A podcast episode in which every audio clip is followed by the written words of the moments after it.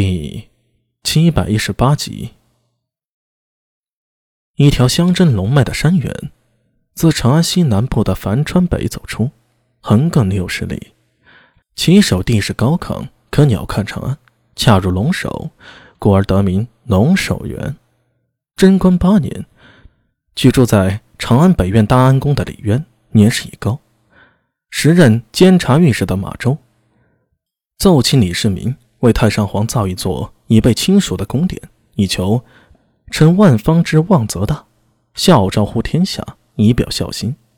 太宗皇帝欣然应允，命人勘寻宫殿地址，最后选择了龙首原。侦勘完毕之后，浩大的新殿建设正式启动，名为永安宫。贞观九年，永安宫更名为大明宫。可惜，这么宏伟的宫殿，中太宗一朝终始未能完成。在高祖李渊去世之后，整个工程停了下来，只修建到一半的地基以及一些完好的宫殿，横亘在山原之间，如一头蛰伏的巨兽。卯时镇，长安的大火映透了半边天。原在龙首原镇守的羽林军早已是军心动摇，全部注意力都投注到长安上了，却不知在暗夜中，一些幽灵般的影子悄然接近。这就是大明宫吗？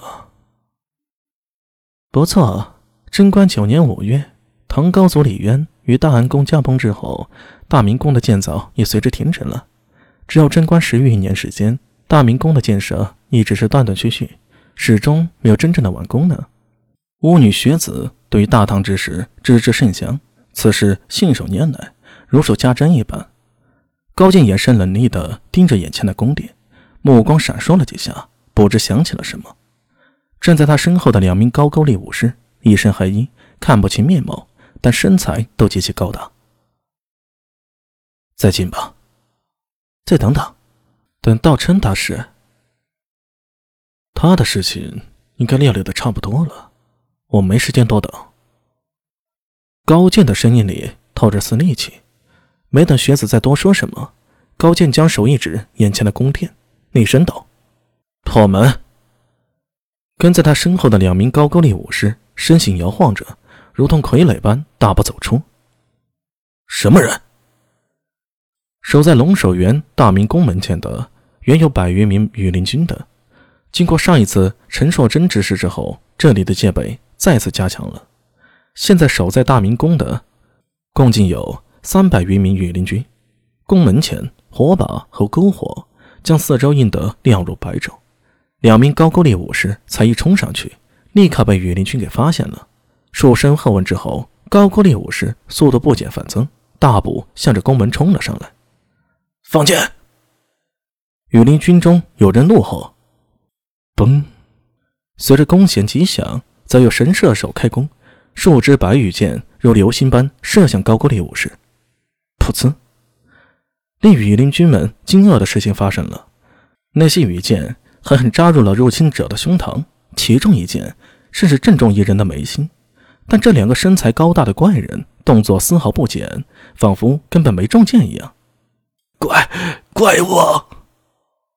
凄厉的惨叫声中传出非人的吼声，宫门大开，暗红色的血如蛇一样淋漓流淌，从门外一直流入到宫殿内，画出一条蜿蜒的血线。这当然不是高健和学子他们的。而是门外镇守的羽林军被高健手下两个力大无穷的高句丽鬼族给撕成了碎片的。如果此时看到门外的惨状，会让人几疑见到了修罗地狱一般，到处都是断肢残臂，空气里弥漫着浓烈的血腥气。宫殿内，十二根粗大的立柱，柱上的红漆早已斑驳，有月光从窗口透入，将黑暗的大殿投下一点光芒，地面如银霜一般。隐隐看到殿中有一口古拙的铜井悬于立架之上，殿内的寂静与殿外的杀戮，还有此刻被烈焰包围的长安，形成了强烈的反差。永徽元年，长安诡异暴乱，有白灵妖女陈硕贞偷入大明宫，毁了断龙石，想断了李唐龙脉。一个略带疲惫的声音从殿门入口处响起。学子与高健回头看去，一眼就看到百济妖僧道琛手提一串白骨念珠，从殿外缓步走了进来。外面血流成河，但是他脚下的麻鞋却点尘不染，干净如新。道琛大师，我们只要把这铜镜毁掉，就能断掉大唐的龙脉吗？这金呐，毁不得。